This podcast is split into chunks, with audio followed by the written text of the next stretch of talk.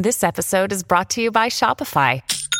Forget the frustration of picking commerce platforms when you switch your business to Shopify, the global commerce platform that supercharges your selling wherever you sell. With Shopify, you'll harness the same intuitive features, trusted apps, and powerful analytics used by the world's leading brands. Sign up today for your $1 per month trial period at shopify.com slash tech, all lowercase. That's shopify.com slash tech.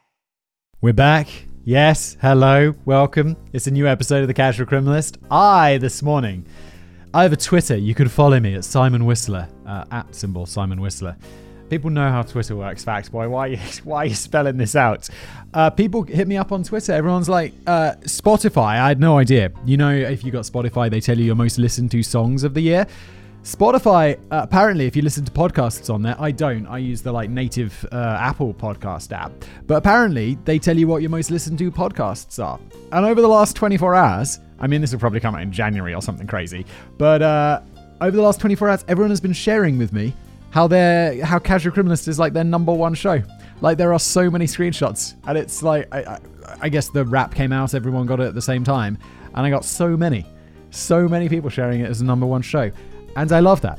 I mean, just their personal number one show. It's not like the number one show in like any. Ha, it, true crime. it's like extremely competitive. It's never going to be the number one show there. Ah, we say that. Maybe it will. Take it to number one. Tell a friend. Get them to listen to. I mean, you got to listen to it on the podcast apps, because the YouTube stuff doesn't count in the uh, in the in the charts for podcasts for whatever reason. I figured they could figure that out, couldn't they? Anyway, not important. I just appreciate all of you listening to the show and sharing that with me. It's awesome. Um, thank you so much. It's uh, yeah, it's real nice. Thank you. Uh, people aren't here for super long introductions or my praise or thanks to them. They're uh, here for a murder today. A $9 million murder, in fact. Alaska's teen hitman tragedy. Oh my god a hitman making $9 million. I feel like that just happens in movies because in the real world, whatever you hear, like, yeah, yeah, they paid someone to kill someone else, it's never that much money. It's usually like a few grand. And I'm like, obviously, that's a lot of money. But it to, to murder someone and risk going to prison forever, it seems like, I mean, kind of surprisingly affordable, really. Which uh, is, I mean, I say that it's like, yeah, well, I mean, if I ever need a hitman, it's good to know I got a couple of grand socked away just in case. That's a joke, future prosecutors. Ah. um, so I don't know when $9 million comes into it because that's pretty mad. That's a lot of money. That's a lot of kills. Uh, this episode is uh, written by Callum. Thank you so much, Callum. Let's jump in. Oh, if you're new here, I've never read this before. That's the shtick on this show. It's called a cold read uh, or a sight reading. Or uh, that's it. There's two two phrases for it. It's what I'm going to do Let's go. Oh, also thank you to Jen, wonderful editor, editor to this channel, who adds in some uh, music, some graphics if you're watching this show on YouTube.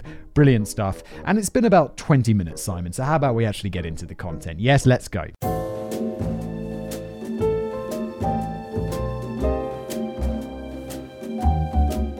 The internet is a dark place. One minute you're watching videos of cats wearing funny little pajamas, and the next, the YouTube algorithm has pushed you towards some Englishmen gleefully recounting the details of horrific murders from around the globe. Who could we be talking about, Callum? Truly grotesque stuff. It's little wonder that parents are so worried about what their kids get up to online. Yeah, the internet was crazy back in like the early 2000s, not uh, late 90s when I was like a kid on the internet. Now it's like, oh my god, the internet's really scary. There's such dark places on the internet. I heard of something that I'd never heard about before. I heard about it on another podcast. It was something called Run the Gauntlet, which is basically where there's like 20 videos or something and they just get worse. So the first one might be like someone murdering a cat or whatever. And then it's like you get to like video number one. I've not seen this. I've absolutely no desire to see this. I never will. You know, a little bit of luck, never come across this again. But then it gets to like video number one. It's like, yeah, yeah, yeah, like ISIS beheadings and shit. And it's like, ah, oh, why? Who would do this? why is this the internet that my kids have to grow up with? After today's story, you'll probably agree that their fears are well founded. In today's Cash Crim Short, shocking, it's like 12 pages, mate. We're going deep into a murder plot that began on the dark side of the web. The story of how one group of everyday Alaskan teens was manipulated by a twisted and depraved online creep into committing the worst crimes imaginable. In the summer of 2019, what began as a tragic disappearance spiraled out into a complex murder for hire plot featuring a young romance, and a $9 million prize, and the callous execution of an innocent young woman. Consider this a PSA. Don't believe everything you hear online, and more importantly, if an internet stranger ever asks you to kill someone, probably better give it a pass. Yeah, don't believe everything you read online, especially if it's on Facebook. Oh my god, what a piece of. I, I just, the more I learn about Facebook, the more I just don't like it. I didn't like it already because their copyright is a joke. Like the number, the amount of my stuff, my videos that I work hard on and make on YouTube that people, like unscrupulous people, just steal and upload to Facebook and take the money for from is outrageous. I'm not sure if it's that bad anymore, but it used to be crazy. I'd just be on there and I'd be like, wait, that's that's my video. Why am I getting paid for this? What the hell? And Facebook just do all about it. So I am not a fan of Facebook, and I don't think they're very. Uh, I don't think they're very. Uh, I don't think the companies run very ethically. Allegedly, young hearts run free. Today's tragedy actually begins unexpectedly as a romance. In the early months of 2019, Anchorage teen Denali Bremer met the man of her dreams, a handsome, charming, 21 year old multi millionaire named Tyler. How do you get to be a multi millionaire when you're 21? That's impressive, or uh, your parents are rich and gave you money way too early. Straight away, she was head over heels in love, but there was just one problem. She'd never actually met Tyler. Tyler is not real, I'll tell you that now, Denali. Because while she was trapped up in the desolate northern wastes they call Alaska, he was all the way down in the desolate midwestern wasteland they call Kansas. Look, uh, what's your name? What was your name? Denali? If there is a handsome, charming 21 year old multi-millionaire named Tyler, he doesn't need to find a girlfriend online. He's a handsome millionaire he's gonna be fine. Their relationship took place entirely virtually, a whirlwind romance conducted mostly through the medium of Snapchat. For those, oh, this is really, really, re- 2019. This is so recent. I don't know why I just skipped over that date. This feels like some 90s AIM. Uh, for those of you not familiar, a few years back, this was the app of choice for those looking to exchange pictures of their genitals. Snapchat's still around, right? I think so. Didn't they just get crushed by like those other like the ones that everyone's now heard of, like Instagram, TikTok, all of these guys? For Denali, the distance was just a minor road bump in a fairy tale love story. What mattered most was that in Tyler she'd found a confidant who could listen to her troubled past without judgment. She had suffered quite a troubled upbringing. At a young age, she and her half sister were taken from their mother after allegations of abuse and handed over to state care. Denali changed her name after becoming adopted and started the habit of hiding behind a string of fake monitors Dakota, Angela, Angel. Eh, this it was the last one that she went by online. Tyler didn't care about any of that. He didn't even care that Angel, despite being just 18, had a daughter of her own who was also given up for adoption. That's part of any healthy relationship after all, accepting each other's flaws and history without shame. Well, that part is true. But I get the feeling there's going to be more layers to this one, isn't there, Callum? However, when her new love started to share some of his own dark secrets, her fairy tale romance took a little bit of a turn. See, this Prince Charming turned out to have some uh, unsavory predilections. Predilections? Predilections. Unsavory predilections. To put it lightly, it began shortly after they got together. Tyler started to gradually introduce his twisted sexual desires into their conversations whenever possible, hinting that he wanted Denali's help to live out his fantasies. And I'm not talking about a bit of harmless roleplay here. This guy wanted the real deal. Several months into the relationship, it all came to a head when he texted Denali with a proposition that would change her life forever. He was willing to make her rich beyond her wildest dreams. All she had to do was kill someone. Uh, yeah, I mean, this is like, she's I don't know who the victim is yet, so you got to be careful. It's like you don't want to get into that victim blaming, but it is like I mean, there's a certain amount of gullibility here because didn't we already discuss that Tyler's probably not real, and uh, if he he's no, it's just this doesn't really make sense, does it? The Teenage Death Squad. Now, in my limited experience, when your Tinder convo veers towards a murder for hire plot, that's usually the Time to unmatch, if you say so, Callum. I'm just uh, all of these dating apps and stuff. I'm just like this. This all came way late. Like I, my now wife and I been together for ten years. Tinder, all that stuff, way before my time. I feel like an old man. I feel like really old man. However, Denali Bremer didn't share my uncanny intuitions. Perhaps she was blinded by love, or more likely, blinded by the $9 million fee that she was promised. Yes, her wealthy older boyfriend was offering up nine figures, nearly 10 figures. What? No one, no, no, wait, no, that's not nine figures. Nine figure bounty, that's like a hundred mil. This is like a seven figure bounty. Right? That's how it works, right? Seven figures is a million dollars. Like, I'm not being really dumb, am I? I'm fairly sure I'm right here. Nine figures would be like a hundred million. Seven figures would be one million or nine million. It's almost a ten figure bounty. It's almost an eight figure bounty. Why is this so confusing? I think it's just because Callum has led me wrong. Because you don't count the pennies in a nine in a in a sum like that. I don't think. All she had to do was take someone's life. It could be anyone and provide video documentation as proof. I know at least a couple of our listeners just thought to themselves, 9 million, I'd do it for 9 grand. what? If you thought that, check yourself. if that's you, you're truly awful. Everyone knows you should charge 100k minimum. Damn, Callum. I mean, that seems really expensive. Uh, whenever you read these news stories, it always seems to be like 5 grand or less. Like, because people who are murdering people for money, they're probably quite desperate. I mean, it's not like it is in the movies where it's some guy who's got like a big silenced pistol and he comes up from behind after like stalking them for weeks and just like like two bullets in the back, one in the head. just basing this entirely on watching too many spy movies. But when I did watch a, it was a documentary about spies once when I was a kid, and it was like spies always shoot twice.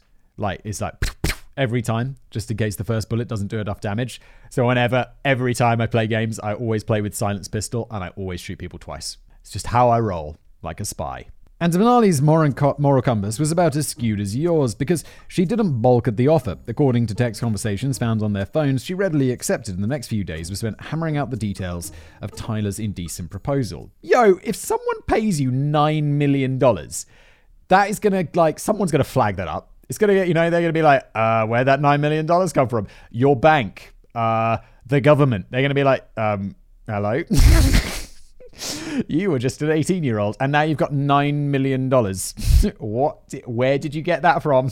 This is where things got a bit tricky. See, most of you listening are probably well versed in the ins and outs of the criminal arts. You're the sort of people that, even though you're absolutely lovely and would never hurt a fly, most likely know 10 different ways to effectively dispose of a body without leaving a trace of evidence behind. It's just a side effect of listening to thousands of hours of murder stories. Yeah, yeah. That's a bit weird, isn't it? This show is it has taught people like that person who put together the list of rules from the casual criminalist, like what not to do as a criminal. By the way, oh update. I know I've been promising this forever. Notebooks. Um Ah, sorry, this is like I feel I'm doing an ad plug or something. I'm not. I just want to update you guys on the notebooks that I promised. I wanted to do a notebook which on the front just says definitely not my crimes. And I got one of these printed. Oh, hold on, I'll get it.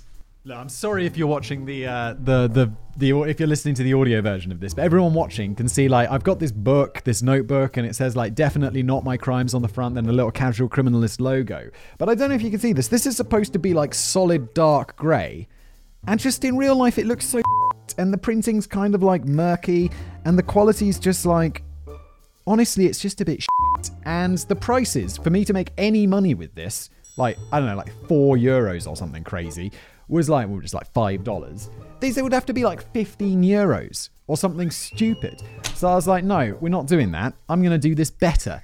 I am looking and I have found I'm getting the sam- a sample made right now, which is super expensive, by the way, to just get one made. But then when we get it done on bulk, it'll be even better. It's going to be a properly nice notebook with, like, I don't know, like moleskin or leather on the front, and then stamped in gold on the front is going to be definitely not my crimes, like classy. Don't worry, it's not going to be tacky. Like uh, embossed on the front, gold embossed casual criminalist logo, and then you open it up, And on the inside uh, page, like before you get to the place where you can take notes, is going to be the casual criminalist rules. So it's going to list like number one, don't write down your crimes. Number two, blah blah blah blah blah. There's like 50 of them, and they're all going to be listed on there. And then I can I, I could probably even sell that for like the same price as this piece of crap. So everyone, you have to wait. I'm sorry, but it's going to be worth it. These are going to be. I've also got to work out how you actually sell these. How do you ship them to people? All of this stuff. But I'm a big brain. I can figure it out. And by that, I mean I, I hired someone off Upwork to help me figure this stuff out. Uh, but it's happening, and I'm pretty excited about it. And I'm really looking forward to getting the sample because, I don't know, I think this is going to be really cool. It's the most complex thing I've ever done with merch, and I'm pretty excited about it. Sorry, back to the video. It can be easy to forget that this is by no means normal information to possess. Seriously, nobody but the coroner should know as much about the decomposition process, you sick bastard. Denali was not a student of True Crime University, so she was as clueless as your average well adjusted person when it comes to the intricacies of death and destruction. Just Google it. Use a VPN. if she was going to pull this off, she'd need. That's going to be a new rule, isn't it? If you Google something like that, use a VPN. Uh, she was going to pull it off. She would need some help. So in May 2019, Denali got to work scouring the criminal underworld of Alaska, enlisting the help of some of the toughest gangsters and contract killers that she could find. And hold on, no, that's not right. According to my notes, she was what she did was actually just ask her mates, the same mates she used to skip, school with and go smoke weed in the woods with. Minor spoiler warning: any plan undertaken by a bunch of pu- uh, pubescent stoners is pretty much doomed from the start. Yes, Yes, it is. Also, how's I mean, if you went to an actual gangster, they'd be like, "Mate, no one's sending you nine million dollars, you loser." How are none of her friends like, "Yo, Denali, have you ever considered that Tyler might not be a real 21 year old handsome millionaire who's interested in you?" And she'll be like, "He is real," and they'll be like, "Well, you're on your own with the murder at least." at least that. But I somehow get the feeling that's not how this story's going to go, which is weird. I mean, I feel like I was stupid as a teenager but not that stupid. The first to join Denali's ragtag band of teen hitmen was 10, uh, 16-year-old triggerman Kayden McIntosh. This Macintosh. Is that how you say it? McIntosh? Macintosh? It's weirdly spelled. This babyface killer was a homeless uh, was homeless at the time, so the promise of a seven-figure share of the loot was too good to turn down. One little murder and some wealthy benefactor would set him up for the rest of his life. He didn't even need to bring his own gun because Denali already owned a pistol for him to use. Similarly, the ringleader's next recruit, 19-year-old Caleb Leyland, was all too happy to take them up on their offer. 500,000 and all he had to do was lend them his truck for the day. Now she had the murder weapon, a vehicle, and some poor mug to pull the trigger for her. The plan was almost good to go. This is definitely one of the rules that would be in that notebook. It's don't involve your friends or your family in your crimes. It's more people to tell on you. It's more people like, yeah, when they find that truck, they're gonna be like, who owns this truck? Okay, well, that happens to be the same person who owned the gun that fired the bullet that shot him. I mean, you're just you're just creating a ton of evidence against yourself. And five hundred thousand dollars? Just go buy it. Just go up to the car, go up to the car park. Go up to a car park. Find someone with a car and be like, "I'll give you a hundred thousand dollars if you just walk away from this car right now." Although you don't have the money up front, do you? So that'd be tricky. I'd have to like promise it to them.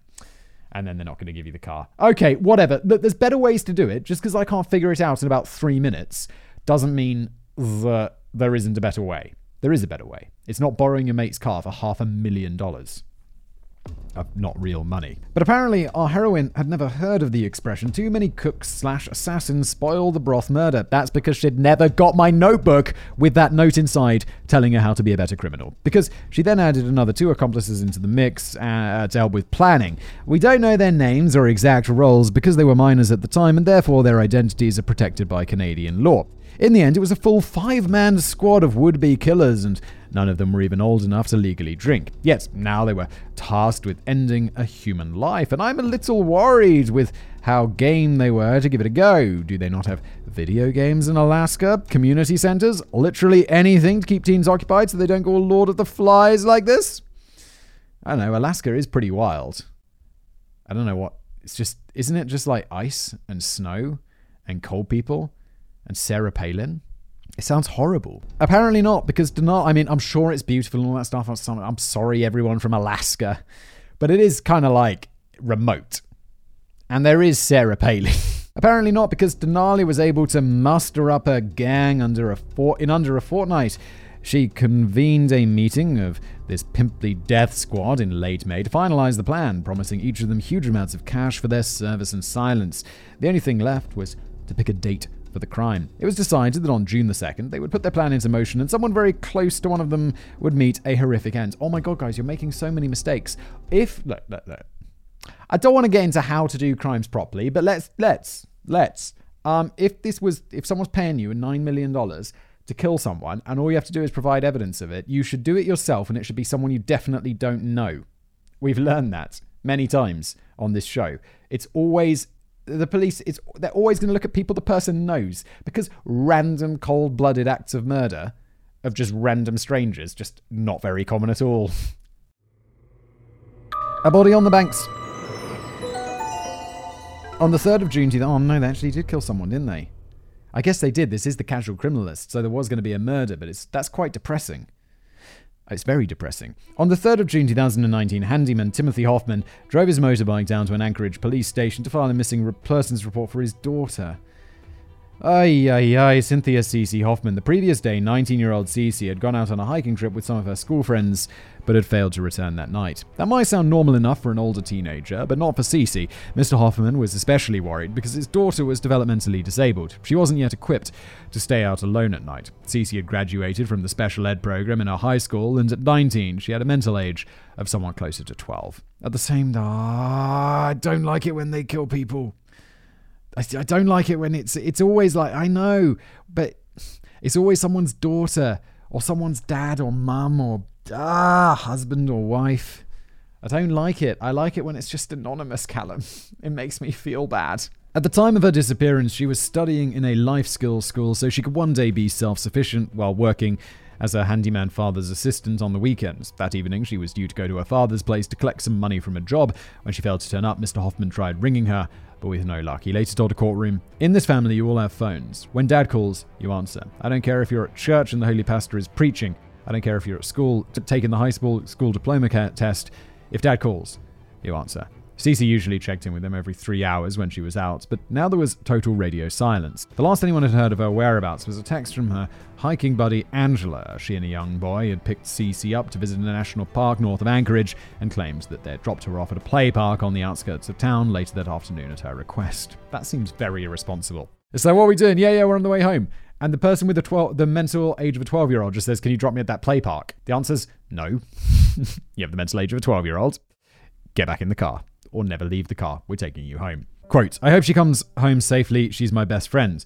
The girl added. But of course, Angela was well aware that Cece wouldn't be coming home safe. This was just another pseudonym of Denali Bremer, and she knew exactly what had happened to Cynthia Hoffman. After reporting the disappearance to the police, Mr. Hoffman started scouring the town by himself.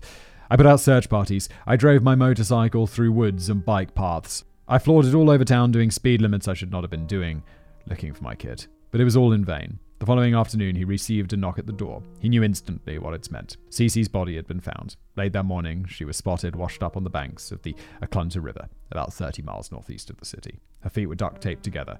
There was a single bullet hole in the back of her head. Oh, I don't like it. I don't like it. Dubious alibi. Now, I think we can all agree that this little criminal is just an innocent kid. Aye, aye. I don't, I, I don't like this even more now because I have a, a, a little daughter who's like two years old, and I'm like, oh my god, if anything happened to you, I'd be so devastated.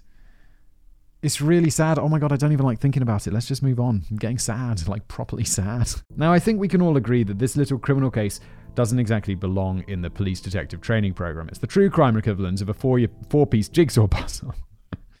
Let's take a second to approach it from the perspective of a cop. You've got a dead body. You've got two teenagers who were last seen with said body before said death. The pair's alibi is that they did go into the forest with the victim, but they claim to they dropped her off safely afterwards, something which nobody could verify. To add to the intrigue, one of these teens is a registered firearm owner for a 9mm pistol, the same kind most likely used in the killing. These people are idiots. Natural born killers, they were not. In fact, it's quite amazing that it took five minds together to come up with the crime of the century, even if they were teen stoner minds. Our teen hitmen had discovered that murder really wasn't their strong suit, especially when Denali and Kayden were brought in by, by the police for questioning on June the 6th.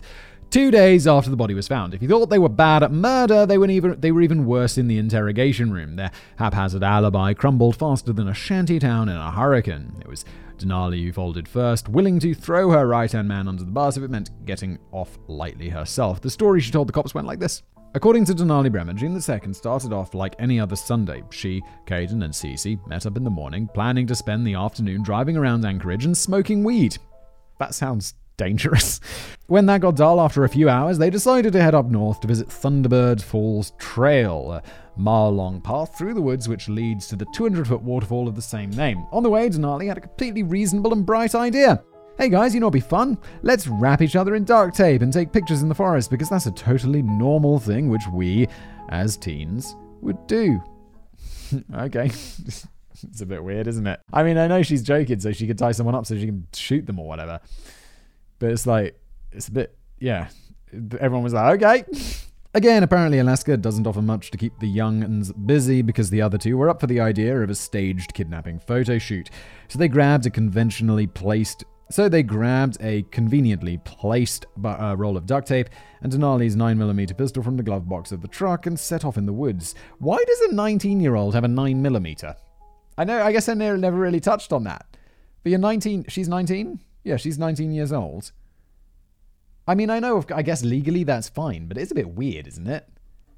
Like, and just rolling around in a truck, like packing heat. Shit. Oh, this is America. Ah, of course, I forget. Alaska isn't Canada. Alaska's America. Uh, big brain. I'm like, it's up north, it's Canadian. No, no, no, it's America. Yeah, of course. Americans love the guns. Woo!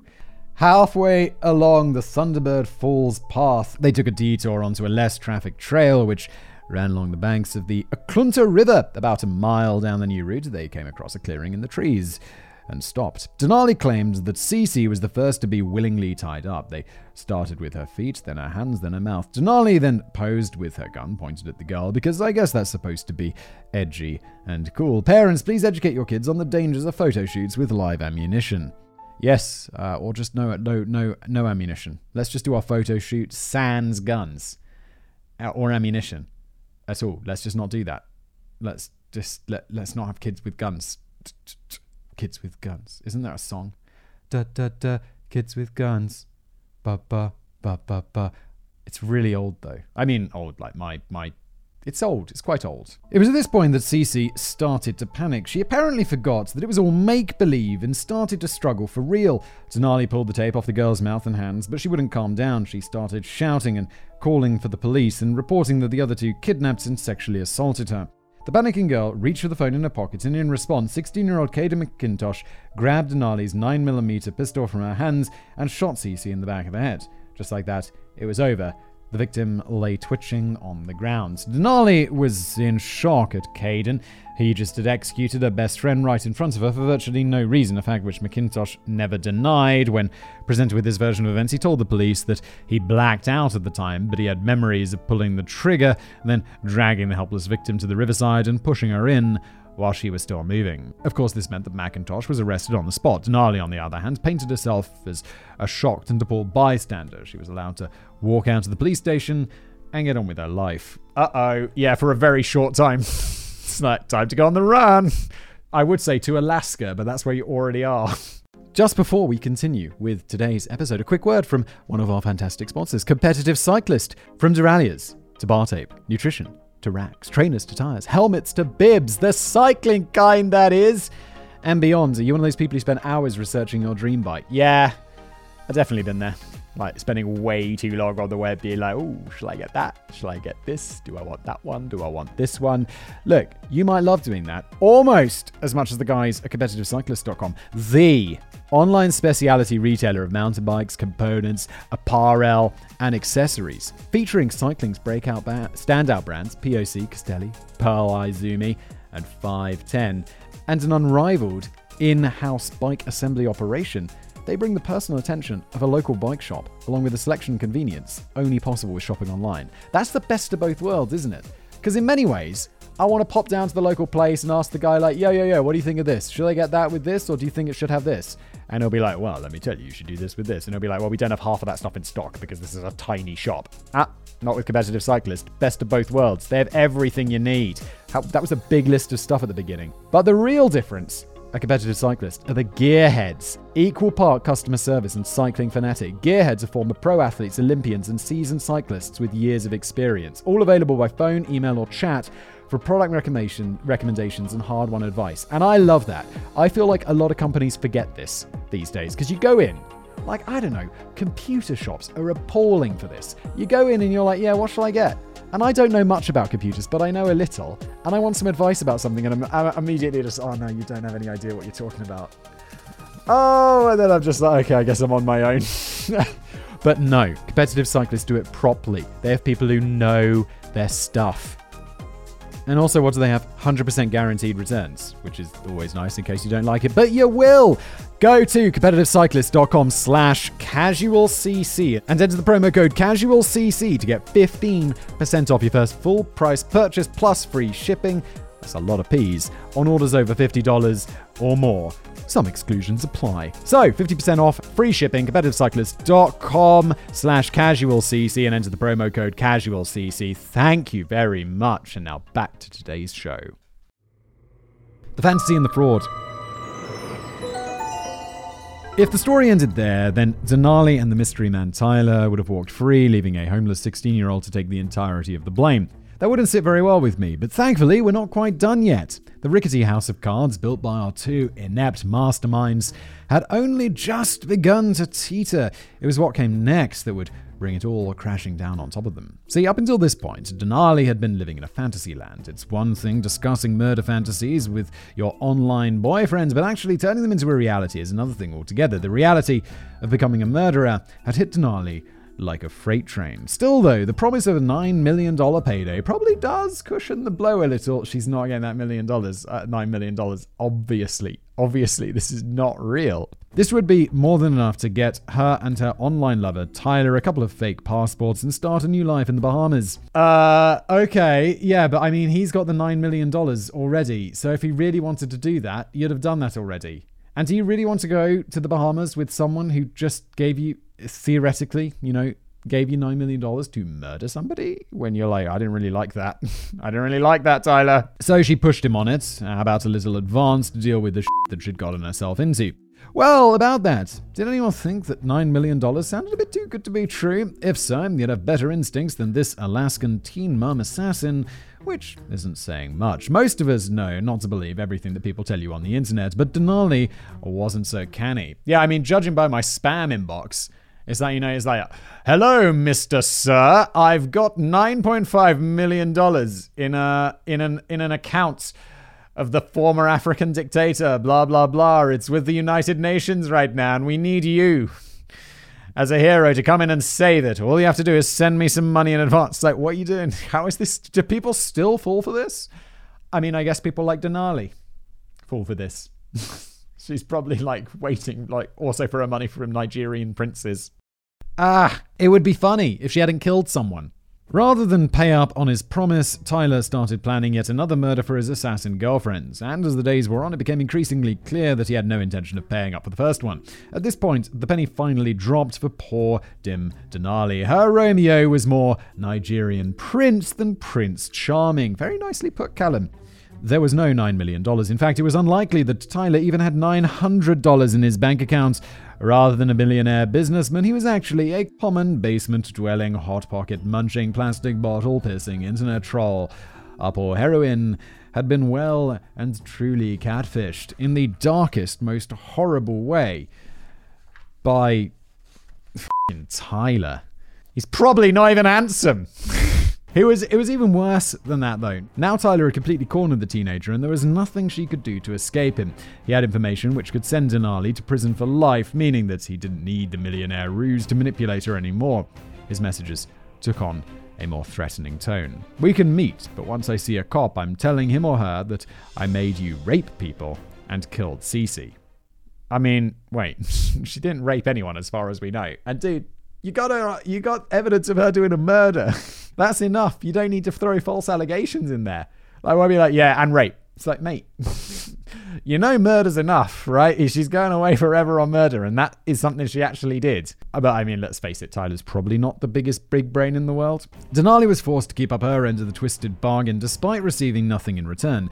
This finally pushed her past breaking point. Several days after the first police interview, she posted a public video to Snapchat in which she publicly admitted her guilt. God damn, okay, here we go. I got a quote. I just want to thank everyone that's been there for me my whole life and these past few years and everything. I f***ed up. I know I did. If I could take back what I've done, I can't. I'm sorry, everybody, my family, my friends. I guess you will hear from me when you hear from me, but I won't be back for a long time. I'm sorry, I didn't mean to do it. I didn't mean to do it. But you did. But you did. You did.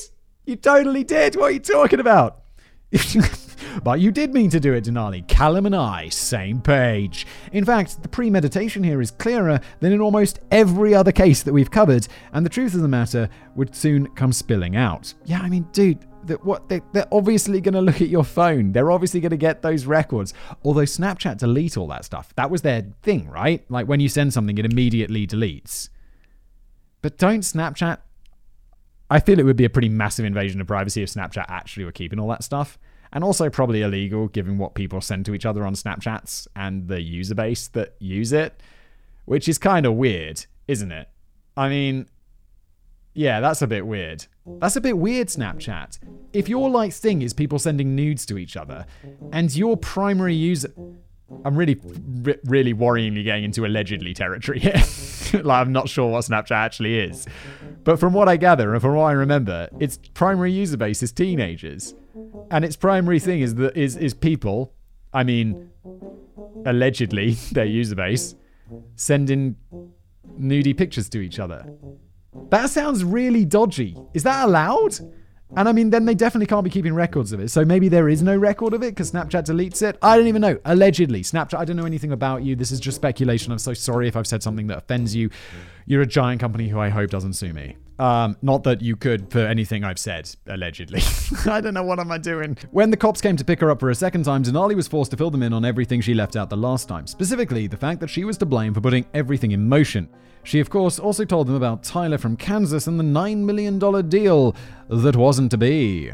As for the real story of what happens by, up by the Eklutna River, it was much the same as the first version, bar the fact that Cece was actually forcibly bound by the pair and that Denali was a much more active participant than she let on at first. Yes, babyface McIntosh was always supposed to be the trigger man, but rather than a hapless bystander, Denali was actually the camera woman. Oh my god. Oh god, yeah, the the the the, the Tyler dude. He wanted evidence of this, so they filmed this. Ay, ay, ay, ay, ay, ay, ay. Don't film your crimes. That's one, you know, don't. Don't be doing that. I'm pretty sure that's a rule already. Because as you'll remember, part of her boyfriend's terms was that he wanted photographic evidence of the crime as it unfolded. So while McIntosh was binding and gagging the victim, she was sending Snapchat videos to Tyler that documented every second. She filmed as Cece cried out for help. She kept filming as McIntosh put the gun to the back of her head and pulled the trigger.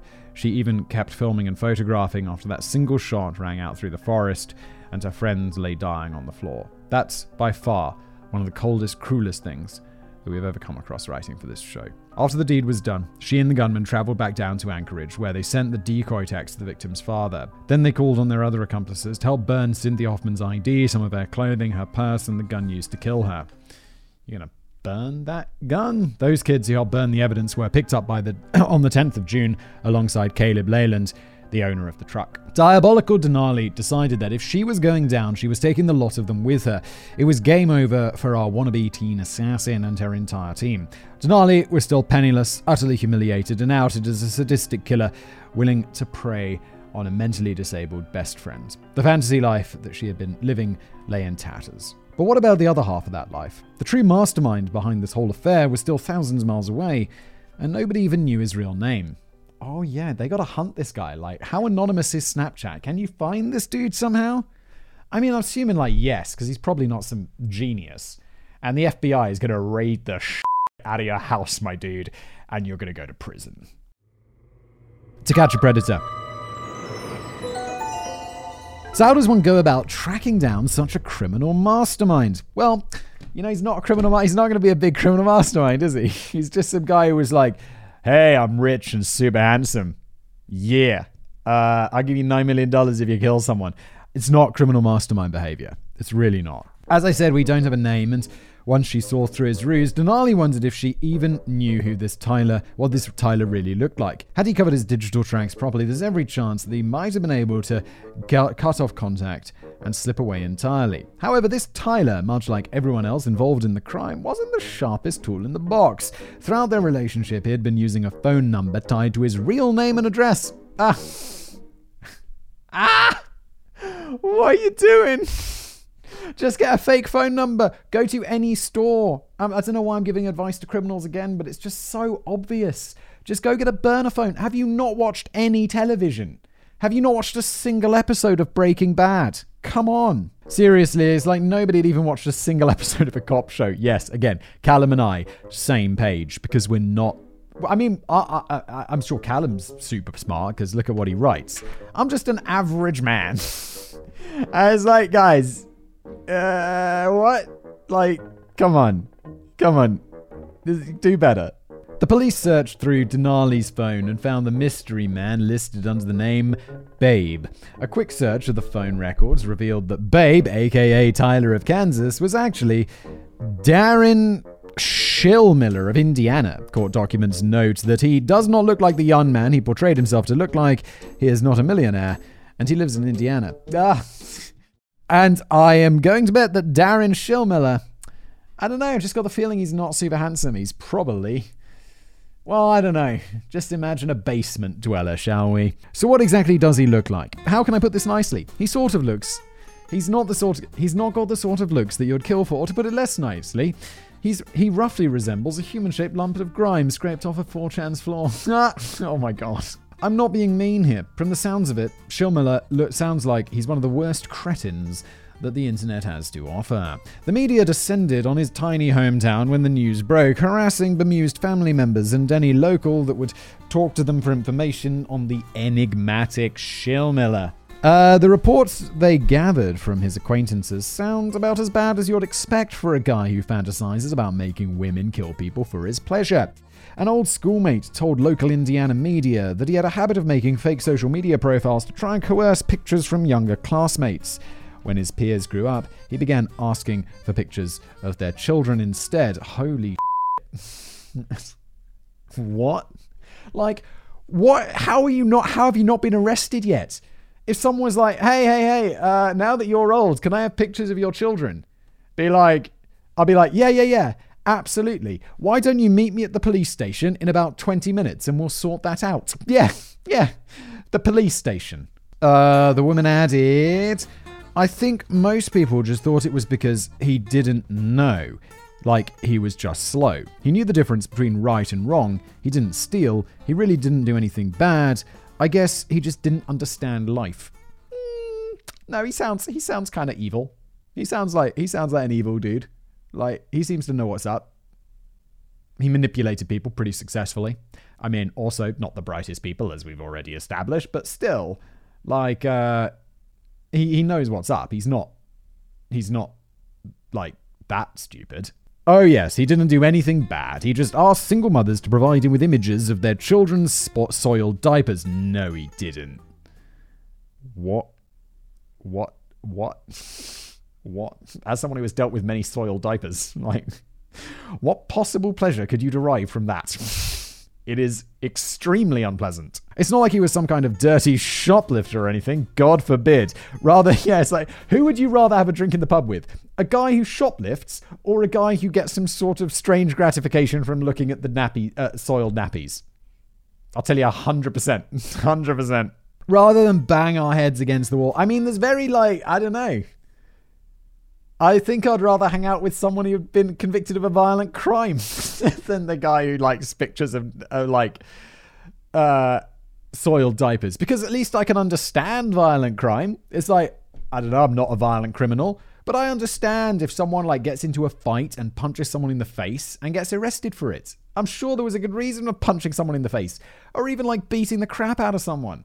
It's like there's definitely situations where it's like, I mean, I'm not strong enough to beat the crap out of someone, where it's like, yeah, I'll beat the crap out of someone. Like, I can see myself doing that if the situation rolled around. I can't because I'm too weak. We've already established that. But I understand that. I understand violence. I don't understand.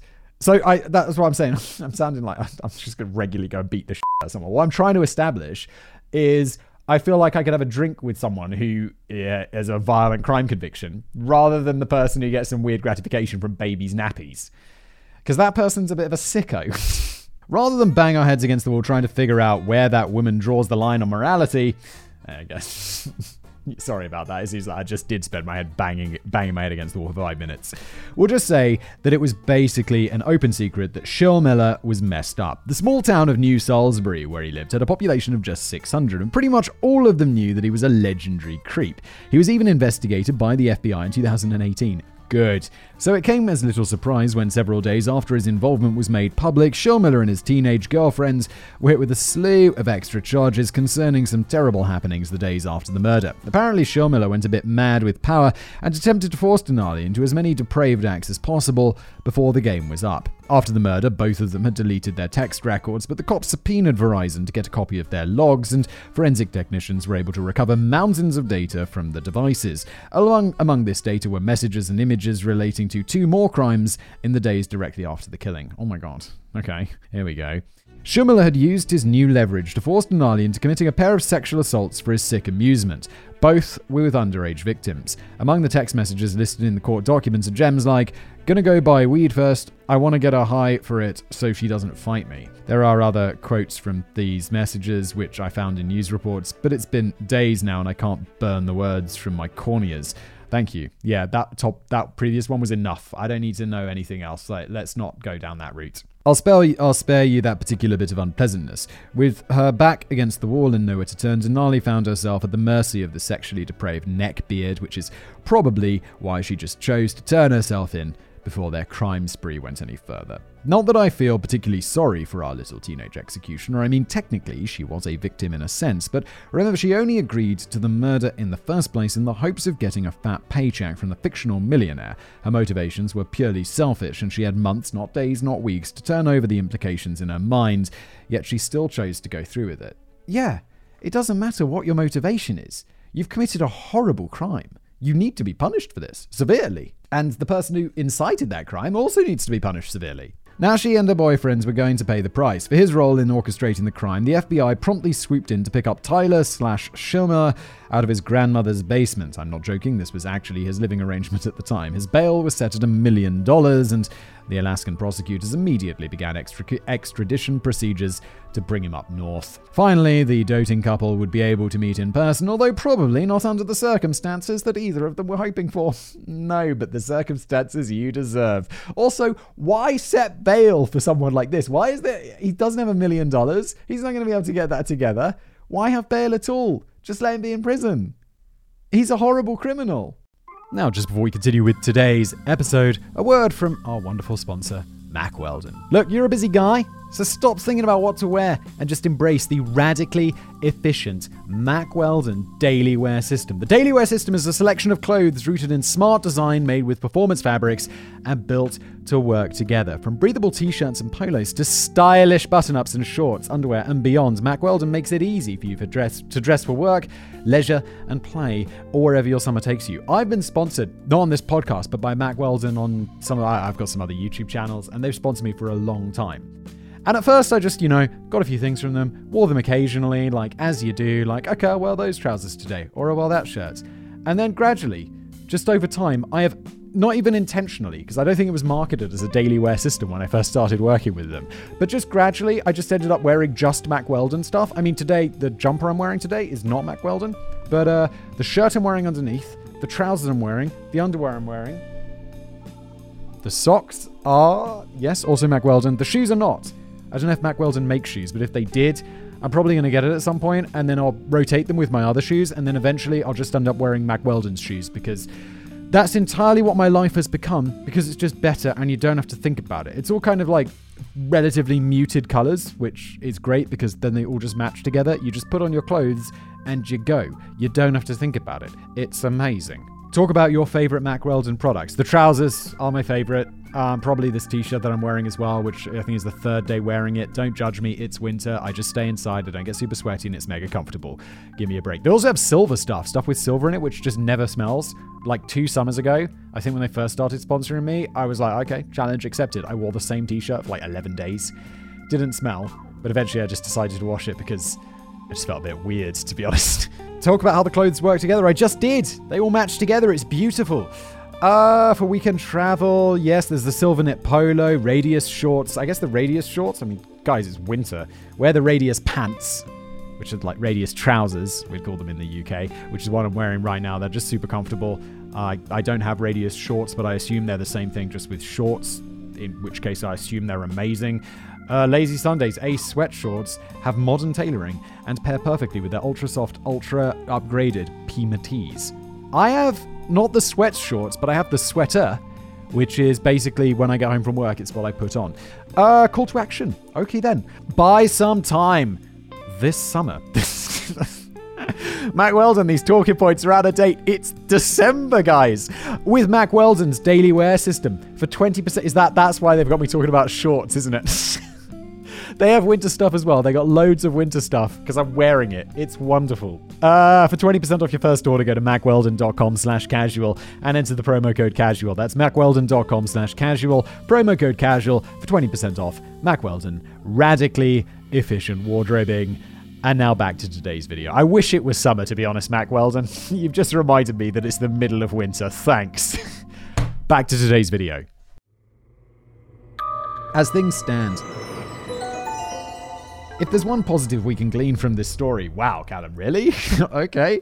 Is that the whole plot was so haphazard that every single person is incriminated beyond belief. Okay, yeah, I suppose so. Like they were so shit at crime that they just made it very easy for them all to be prosecuted and hopefully go to jail for ages.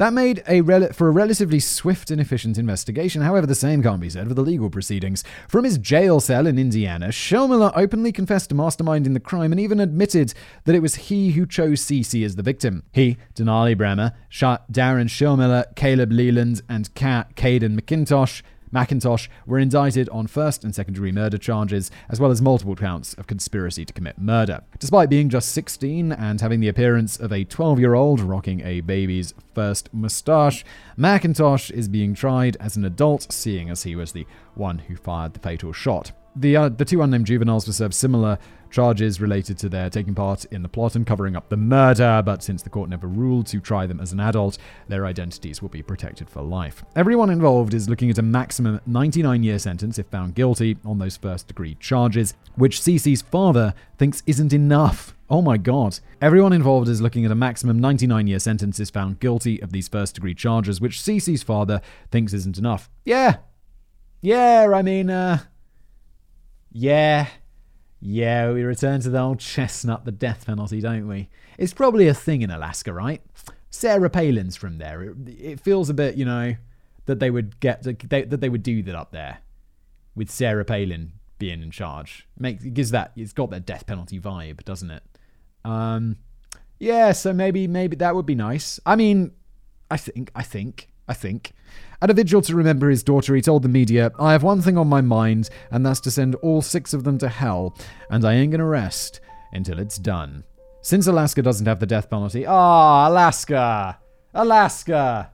Eh, Alaska needs to be a bit more yeehaw. He'll probably just have to settle for his for life behind bars, which is looking incredibly likely for at least the three main culprits. Brehmer, and Schilmiller both face a slew of additional charges related to the images of the sexual assaults on their phones, which could take a few more, which could ta- uh, add a few more decades on top for good measure. As things currently stand, everyone involved has pled not guilty. Uh, if I had to take a wild guess, I'd say that they're all hoping to shift responsibility up the chain of command and claim some lighter charges for themselves. Unfortunately, it'll be a while before we know how that pans out. This is pretty much where the story ends for now. The trial has been subject to a series of delays on account of the massive piles of evidence which these half witted hitmen left behind. Seriously, the defense team have had to request two delays just to pick through the hundreds of thousands of pages of evidence stacked against them.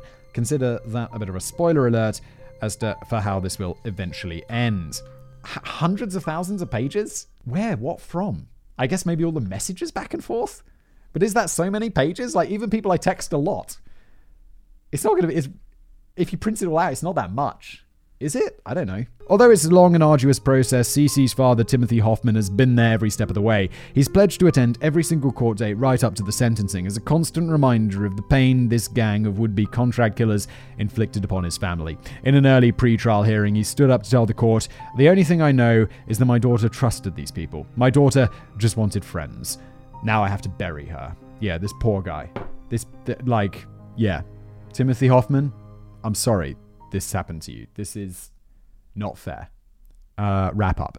And that's where we're forced to end for the day. Hopefully, soon, someday soon, we'll be able to follow up on the court proceedings and check in with our plucky gang of teen hitmen in prison where they deserve to be. Ah, uh, forever? Forever? I don't know. But they need a, a life sentence. Like, I don't know how long they should be in prison. Should they die in prison? Should they die in prison for this? Yeah, maybe. Yeah, maybe. I don't know. Oh, I don't. That's good news. I'm not a judge. Uh, despite still being basically children, this lot were willing to betray the trust and well, they were 18 and 21, the main culprits. So, and however the guy, I don't know how old the guy was who, who actually shot her. He was an adult as well. They're adults. They knew what they were getting into, their responsibility, and they should be tried and punished as adult murderers because that's what they are adult murderers. Despite being basically children, this lot were willing to betray the trust and end the life of a developmentally challenged girl who just wanted to be their friend. Cece would have continued learning how to navigate the world and perhaps one day found friends that actually deserved her company. Instead, she fell victim to a group of cold, calculating schemers who valued their own idiotic shot at wealth above her life. It's tough to express how cold and callous that is. All it took was the promise of a bit of money, and these teens were willing to do the bidding of a twisted online pervert. I can't even begin to unpack how messed up that is, but here's what the US Attorney in Alaska told the press as the pre trial hearings got underway. For all the good the internet can do, it can be a very dark place. Parents would be wise to monitor the activity of their children online. After today, I would have to agree. Probably best that all your parents out there make sure that your little angels haven't been recruited as a personal assassin by some catfishing incel. Better safe than sorry. And for any young ones listening in, I'm begging you if an online creep ever asks you to commit a crime for money, please do the right thing. Demand to see half the cash up front with the rest after the job. Callum, you savage. Don't be these like these idiots. It's a base. It's just basic business sense. Uh, yeah. But also on a serious note, tell the police. Oh, sorry, tell an adult who will tell the police. Anything dodgy going online, tell an adult. Don't worry about it. Just tell them. They will understand. Like as a parent, like whatever has happened, whatever has gone down, I would be I would like they will understand. You're just a kid. If tell tell an adult. Tell an adult. A pen, a pen or someone you trust who's yeah, not just doesn't have to be your parents. It could be a teacher that you trust, a counselor, um, policeman, anyone. Tell an adult. Jesus, internet, right? Appendices. Number one, the latest update I can found I can find on this case is from June 2021, when father of the victim Timothy Hoffman had a memorial ride with the Alaskan biker community to raise money for the victim for Victims for Justice, the non-profit that has aided and advised him throughout the ordeal. While we await news on the trial itself, it's at least nice to know that the community up in Anchorage isn't going to let Cece be forgotten anytime soon. It's not something you imagine bikers doing. Like, I guess, you know, there's all different sorts of bikers. I imagine they're like rough beer drinking dudes. But uh, that's awesome. I love it. Number two, last of all, a word of warning to be careful out there. Apparently, the tech savvy psychopaths of Gen Z just can't get enough uh, of committing violence for online consumption. Just this September, Vice reported on an epidemic of youth murders in the UK where kids will show off their knives on Snapchat, brag about straight up murdering each other, and even post the final moments of their victims to their story. I will be absolutely livid if this is the last thing I see. If the thing I last thing I see on Earth is some prepubescent dickhead waving an iPhone in my face, that is extremely fucked up. And I assume it's one of those things that actually is, you know, fairly small scale. At least I hope, because uh, otherwise, well, humanity. This has been an episode of The Casual Criminalist. I'm really sad. It's it's 20 past 11 in the morning, and, and now I have to spend the rest of my day thinking about this, um, which is kind of a bummer. Yeah. Now is when I normally ask people to do like buttons and reviews and stuff. I'm not going to. Uh, I hope you. I'll, I'll see you next time.